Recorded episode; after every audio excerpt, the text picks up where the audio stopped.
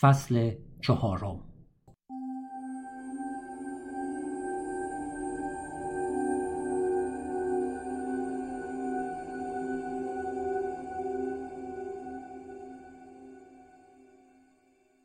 آن مارپیچ بیرون حتما روی همه چیز درون خانه هم تأثیر داشت.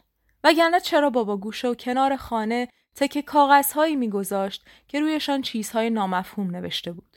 چیزهایی مثل این. اگر تو آن قوری تمیز را واقعا تکان محکم یا زبر کنی نکن. این پیام ها با ابتدایی ترین سیستم رمزشناسی کشف رمز می شدند. اولین حرف کلمات متن مفهوم واقعی پیام را بیان می کردند. که می شود اتاق تو تمیز کن. بعد از روش پس و پیش کردن استفاده کرد. حروف را به هم میریخت و از نو میچید. تمفر یختر. ود از یمر بردمک. که می شود رفتم خرید زود برمیگردم. بعد یک شب چند هفته بعد از تولد 16 سالگیم این پیام را دیدم که به آینه دستشویی چسبیده. لزریس شش ایب اتاس.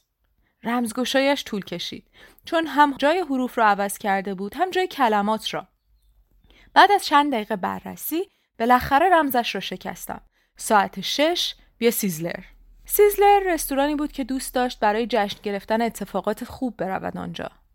در واقع یک بار با هم آنجا رفته بودیم پنج سال پیش. بعد از آنکه 46 دلار در لاتاری برد. با دوچرخه از هزار تو گذشتم تا به جاده رسیدم. بعد سوار اتوبوس شدم و رفتم هتل کارلوس. سیزلر طبقه آخر هتل بود. البته لازم نبود برای غذا خوردن در رستوران ساکن هتل باشی. البته می توانستی ولی حقیقتش وقتی غذایت را می خوردی و صورت حساب را پرداخت می کردی واقعا برایشان مهم نبود کجا می خوابی. وقتی رسیدم دیدمش که پشت میزی کنار پنجره نشسته. فکر کنم به این خاطر که بتوانیم در وقفه های ناگزیر گفتگویمان منظره شهر را تماشا کنیم. وقتی نشستم پرسید از مدرسه چه خبر؟ خبری نیست. امروز چیزی یاد گرفتی؟ همون چیزای همیشگی. مثلا؟ گفتم خودت می‌دونی دیگه. و از اینکه دیدم نگاهم نمی کند عصبی شدم. شاید یکی بهش گفته بود نباید مستقیم به خورشید نگاه کنی و او اشتباه برداشت کرده بود. گفت یه چیزی دارم که می‌خوام نشونت بدم. یک پاکت نامه گذاشت روی میز و با انگشت رویش ضرب گرفت. پاکت رو که قبلا باز شده بود برداشتم و یادداشت داخلش را درآوردم. کاغذ سربرگ دبیرستانم را داشت. وقتی مشغول خواندنش بودم ادای گیج شدن درآوردم. ولی فکر می کنم بیشتر حالت اعتراف از آن برداشت می شد. آقای دین محترم به اطلاع می رساند که پسر شما جسپردین در حادثه مزاحمت برای یک نفر که در تاریخ دوازدهم آوریل پس از مدرسه در یک قطار رخ داده نقش داشته. ما شواهد غیرقابل انکاری داریم که پسر شما با روپوش مدرسه بی دلیل مزاحم یک مرد شده. به علاوه از طریق این نامه به اطلاع شما می رسانیم که پسر شما تصمیم به ترک تحصیل گرفته. با تشکر آقای مایکل سیلور مدیر چرا نوشتن روپوش مدرسه تنت بوده؟ چه اهمیتی داره؟ همین جوری هستن دیگه. پدرم با زبانش صدای نوچ درآورد. گفتم من بر نمیگردم مدرسه. چرا؟ با همه خدافزی کردم. واقعا به کسی حمله کردی؟ راست میگن؟ خودت باید اونجا می بودی. از خودت دفاع کردی؟ ببین پیچیده تر از این حرف هست. هر چی رو که لازمه خودم می‌تونم یاد بگیرم. می‌تونم کتاب بخونم. اون احمقا می‌خوان یکی کتاباشون رو ورق بزنه. من اهلش نیستم. می‌خوای چه کار کنی؟ بالاخره یه فکری می‌کنم. چطور می توانستم به او بگویم چیزی را می خواستم که زمانی خودش خواسته بود اینکه با قطار سفر کنم و عاشق دختران سیاه چشم و لب قلوه‌ای شوم برایم مهم نبود حتی اگر در پایان چیزی جز پاهایی خسته نصیبم نمی‌شد تقصیر من نبود که دنیا دیگر به زندگی مسافر پیاده و سرگردان علاقه ای نداشت اگر با باد رفتن و تقاضای نان و سرپناه کردن و روی کپه های کاه خوابیدن و از لاس زدن با دختران پابرهنه روستایی لذت بردن و فرار قبل از فصل درو قابل قبول نبود چه باید می کردم؟ این زندگی بود که می خواستم. وزان مثل یک برگ خوش. ولی پدرم خوشش نمی آمد. پدرم خوشش نمی آمد که تنها فرزندش در فضا و زمان بی هدف شناور باشد و قصد داشت برنامه زندگیم را شرح دهد. تکه داد به پشتی صندلیاش و گفت باید مدرسه رو تموم کنی تو خودت هم مدرسه رو تموم نکردی می‌دونم تو که نمی‌خوای دنبال روی من باشی می‌خوای من دنبال روی تو نیستم. تو حق ترک تحصیل رو نخریدی. می‌خوای چیکار کنی؟ می‌خوام بزنم به جاده ببینم چی پیش میاد. بهت میگم چی پیش میاد. یه درگیری توی جاده. خطر می‌کنم. ببین جسپر این راه آخرش ختم میشه. به غذای یخزده و لباسهای نشسته. من ترک تحصیل کردم بی هدف دور زمین ول گشتم. هیچ انتخابی جز تبعید از جامعه برای خودم باقی نگذاشتم. به یه دلیل می‌خوام دوباره برگردونمت مرسه اینکه بتونی هر دو دنیا رو ببینی. دنیای ما و دنیای اونا. الان لازم نیست جوری بگذاری و بری انگار داری از صحنه جور فرار می‌کنی. بمون. تموم کن. بعد هر کار دلت خواست بکن. می‌خوای بری دانشگاه؟ می‌خوای یه شغل پیدا کنی و سر و سامون بگیری؟ می‌خوای به کشور جالب ترین دیکتاتورها سفر کنی؟ می‌خوای تو فصل بارانای موسمی تو رودخونه یه کشور غریبه غرق شی؟ هرچی فقط انتخابات رو محدود نکن. فعلا تو سیستم باقی بمون. باشه؟ تو خودت نموندی. چند بار ازت شنیده باشم گور پدر سیستم خوبه. حالا منم می‌خوام به توصیه تو عمل کنم. گور باباش. بیچاره ما فرزندان شما یاقی ها ما هم درست مثل شما حق انتخاب داریم تا علیه راه و روش پدرانمان تقیان کنیم. در قلب ما هم آنارشیست ها و انقلابی هایی هستند که دست به انفجار می‌زنند. پس چطور حالا شما به اعتراض ما معترضید؟ این کار به معنای بازگشت به همرنگی با اجتماع نیست؟ جالب نیست؟ اگر چنین کاری کنم یک روز پسر خودم علیه خود من تقیان خواهد کرد و تبدیل به پدرم می شود. بابا جوری به طرفم خم شد انگار می‌خواست به جنایتی که باعث افتخارش بود اعتراف کند. ابروهایش به شکل ناخوشایندی خم شدند و گفت اگه می‌خوای بزنی به جاده بذار یه هشداری بهت بدم اسمش رو بذار هشدار جاده فقط نمی‌دونم چجوری باید گفت بابا قیافه متفکری به خودش گرفت. نفسهایش کوتاه شد. برگشت و به زوجی که پشت سرمان نشسته بودند گفت هیس.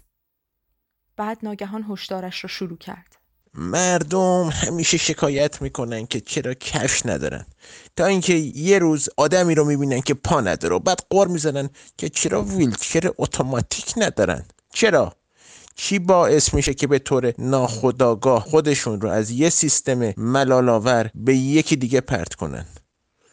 چرا اراده فقط معطوف به جزئیات و نه به کلیات؟ چرا باید به جای کجا باید کار کنم؟ نمیگیم چرا باید کار کنم؟ چرا به جای چرا باید تشکیل خانواده بدم؟ میگیم کی باید تشکیل خانواده بدم؟ چرا ناگهان تغییر کشور نمیدیم؟ چرا فرانسوی ها نمیرن اتیوپی بعد اتیوپی یا برن انگلیس بعد همه انگلیسی ها برن کارائیب و به همین ترتیب. تا بالاخره زمین رو به همون شکلی که باید با هم قسمت کنیم و از شر وفاداری شرماور و خودخواهانه و صفاکانه و متعصبانه نسبت به خاک خلاص شیم. چرا اراده روم موجودی میشه که انتخابای بیشماری داره ولی تظاهر به داشتن فقط یک یا دو انتخاب می‌کنه؟ گوش کن. آدما شبیه زانوی میمونن که یه چکش کوچولوی لاستیکی بهشون می‌خوره. نیچه چکش بود شوپنهاور یه چکش بود داروین یه چکش بود. من نمی‌خوام چکش باشم چون می‌دونم زانو چه واکنشی نشون میده.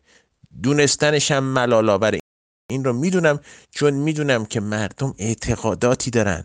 مردم.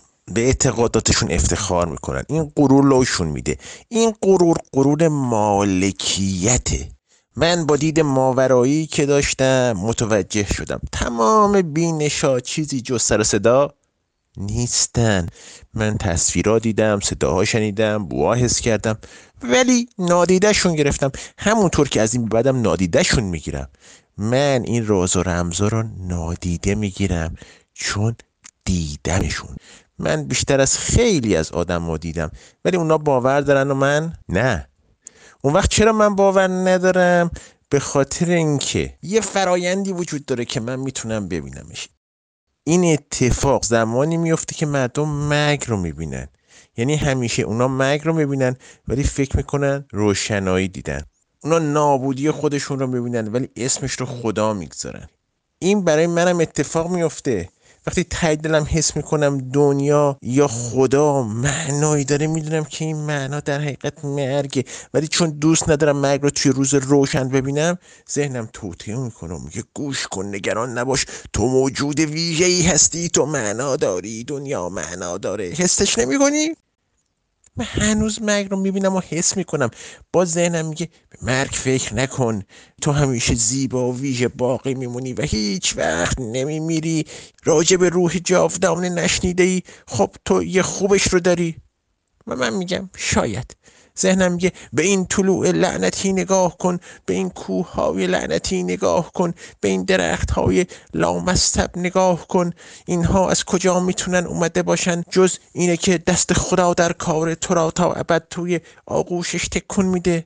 و من کم کم شروع می‌کنم ایمان آوردن به این گنداب متعالی همه همینطورن. همینجوری شروع میشه. ولی من شک دارم. ذهنم میگه نگران نباش تو نمیمیری. دست کم تا مدت ها نمیمیری. جوهر تو نابود نمیشه. اون چیزا که ارزش نگهداری دارن نابود نمیشن. یه بار از رو تختم تمام دنیا رو دیدم ولی پسش زدم.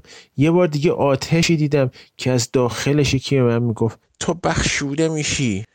اون رو هم پس زدم. چون می‌دونم همه صداها از درون خود آدم میاد. رفتن دنبال انرژی اتمی وقت تلف کردن باید نیروی ناخداگاه رو وقتی داره مرگ رو انکار می‌کنه تحت کنترل در بیارن. طی این فرایند آتشینه که اعتقاد به وجود میاد و اگه آتش به اندازه کافی داغ باشه یقینم تولید میشه. یقین پسر زشت باورها. برای اینکه واقعا بفهمی کی جهان رو ساخته کی مدیریتش می‌کنه کی هزینهش رو میده. فقط کافی به این چیزا فکر نکنی. این ادیان خودخوانده و این به اصطلاح اهل معنویاتی که سنت غربی مصرفگرایی رو قاتل روح می‌دونن و میگن آسایش در مرگه. فکر می‌کنن این حرفاشون فقط درباره دارایی مادی مستاق داره. ولی اگه آسایش در مرگ باشه پس باید راجب مادر تمام آسایشام مستاق داشته باشه. ایمان راسخ. ایمان داشتن خیلی راحت تر از یه کاناپه چرمی و یه جکوزی اختصاصی. ایمان سریعتر از ریموت کنترل در پارکینگ روح فعال رو به قتل میرسونه. ولی در برابر جاذبه یقین سخت میشه مقاومت کرد. برای همین باید مثل من یه چشت به کل فرایند باشه. با اینکه تمام تصاویر جهان دیدم و صدای زمزمه وار رو شنیدم می‌تونم تمامشون انکار کنم. در مقابل وسوسه احساس خاص بودن و اعتماد به جاودانگی از خودم مقاومت نشون بدم. چون می‌دونم تمام اینا کار مرگ می‌بینی؟ خدا زیباترین پروپاگاندای سوزاننده انسانیته. اشکالی نداره اگه خدا رو دوست داشته باشی چون زیبایی های رو که آفریده تحسین می‌کنی. اما مجبور نیستی چون تحت تاثیر یه نویسنده به شخصیت های داستانش ایمان داشته باشی که. مرگ و انسان نویسندگان مشترک داستان خدا. پرکارترین نویسندگان روی زمین هستند ناخداگاه انسان و مرگ گریزناپذیر به همراهی هم مسیح و محمد و بودا رو نوشتن. تازه این فقط شخصیتان عرش بهشت دوزخ برزخ ماد. دیگه چی؟ شاید همه چی. این همکاری موفق همه چی رو در این دنیا خلق کرده بجز خود دنیا. هر چیز موجود بجز چیزایی که از اول همینجا بودن و ما پیداشون کردیم. می‌فهمید چی میگم؟ فرایند رو متوجه میشی. بکر بخون رنگ بخون فروم بخون. همشون همینو میگن. انسان ها چنان خداگاه پیشرفته پیدا کردن که باعث شده از تمام حیوانات دیگه متمایز بشن. ولی این خداگاه یه فراورده جنبی هم داشته. ما تنها موجودی هستیم که به فانی بودنمون آگاهی داریم. این حقیقت به قدری ترسناکه که آدم از همون سالهای ابتدایی زندگی اون رو توی اعماق ناخودآگاهشون دفن می‌کنن و همین ما رو تبدیل کرده به ماشین هایی با خون قرمز کارخانه گوشتی تولید معنا. معناهایی رو که به وجود میارن تزریق می‌کنن به پروژه نامیراشون مثلا بچه هاشون یا خداهاشون یا آثار هنریشون یا کسب و کارشون یا کشورشون چیزایی که باور دارن از خودشون بیشتر عمر می‌کنن. و مشکل اینجاست. مردم حس می‌کنن برای زندگی به این باورها احتیاج دارند ولی به طور ناخودآگاه بابت همین باورها متمایل به نابود کردن خودشون هستند برای همینه که آدمی خودش رو برای هدفی دینی قربانی می‌کنه. اون برای خدا نیست که میمیره. به خاطر ترس کهن ناخداگاهه بنابراین همین ترسی که باعث میشه به خاطر همون چیزی که ازش وحشت داره بمیره. می‌بینی؟ تنز پروژه های ابدینه. با اینکه ناخداگاه به این قصد طراحیشون کرده که آدم رو گول بزنن تا فکر کنه خواسته و هرگز نمیمیره. ولی هرس و جوش خوردن بابت همین پروژه است که باعث مرگ انسان میشه. اینجاست که باید حواس جمع باشه. هشدار من به تو همینه. هشدار جاده. انکار مرگ باعث مرگ زودرس میشه. و اگه حواست نباشه تو هم سرنوشتی جزین نداری. بعد بی حرکت نشست. چهره طوفانیش امواج پایان ناپذیر استراب را به سمتم روانه کرد. معلوم بود منتظر نظر مثبت و فرمانبردارانه من است. ساکت ماندم. گاهی اوقات هیچ چیز به اندازه سکوت نیشدار نیست. خب نظرت چیه؟ اصلا نفهمیدم چی گفتی. صدای نفس کشیدنش بلند شد. انگار در حالی که من روی کولش نشسته بودم ماراتون دویده بود. راستش سخنرانیش چنان تاثیر عمیقی بر ذهنم گذاشته بود که شاید الان هم یک جراح بتواند ردش را روی مغزم پیدا کند. نه فقط به این خاطر که دانه‌ای در مغزم کاشته شد و باعث شد به تمام احساسات و ایده هایم که به نظرم معنوی می آمدن شک کنم بیشتر به این خاطر که هیچ چیز دردناکتر و عذاب آورتر از تماشای فیلسوفی نیست که با واسطه تفکراتش گوشه ایرانده شده. و آن شب بود که برای اولین بار آن گوشه وحشتناک را دیدم بنبست افسردش را جایی که خود را در برابر تمام پیشامدهای عرفانی و مذهبی زندگیش واکسینه کرده بود. جوری که اگر خدا خودش هم می آمد و جلویش میرقصید به خودش اجازه نمی‌داد که باورش کند. آن شب بود که متوجه شدم او نه تنها شکاکی است که به حس ششم اعتقاد ندارد یک ابر شکاک است کسی که به پنج حس دیگر هم نه اعتماد دارد نه اعتقاد. ناگهان دستمالش را پرت کرد توی صورتم و قرید می‌دونی چیه؟ من دست از تو میشورم. گفتم صابون یادت نره؟ من چیز غیرعادی نمی بینم. یک پدر و پسر، دو نسل متفاوت که جدا از هم رشد کرده بودیم. به دوران کودکی هم فکر می کنم. یادم میآید کولم می‌کرد و می‌برد مدرسه حتی تا خود کلاس بعد روی میز معلم می نشست و همانطور که من هنوز روی کولش نشسته بودم از بچه های هاج و واج می‌پرسید کسی پسر منو ندیده مقایسه آن دوران با این دوران آدم را افسرده می کند. گارسون آمد و پرسید چیز دیگه ایمیل دارین؟ بابا با چشمانش رو را خنجر زد. گارسون راهش را کشید و رفت. بابا گفت بریم. با کمال میل. کتهایمان را از پشت صندلی برداشتیم. جماعتی از چشمان جن زده ما را تا دم در بدرقه کردند. بیرون هوا سرد بود. چشمها در رستوران باقی ماندند. آنجا گرمتر بود. می‌دانستم چرا دلخور است. با وجود بیتوجهی های معمولش عملا همیشه سعی کرده بود مرا به قالب درآورد. این اولین شبی بود که به وضوح متوجه شد من هیچ علاقه به قالبش ندارم. دید توش توف کردم و بهش برخورد. تحصیلات اولین نبرد بزرگ رابطه ما بود. دوئل ادامه دارمان. برای همین همیشه تردید داشت که نظام آموزشی را به آتش بکشد یا مرا به دستانش بسپارد. با ترک تحصیل تصمیمی گرفته بودم که خودش نتوانسته بود بگیرد. برای همین برایم سخنرانی کرد. بعد از آن همه خطابه متناقض و بی سر و تهی که سالیان سال مرا باهاشان بمباران کرده بود.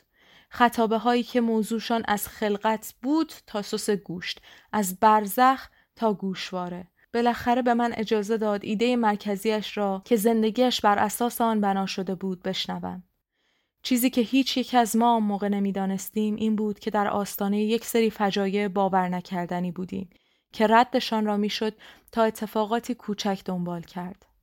می‌گویند می شود پایان را از آغاز پیش بینی کرد. خب آغاز این پایان ترک تحصیل من بود.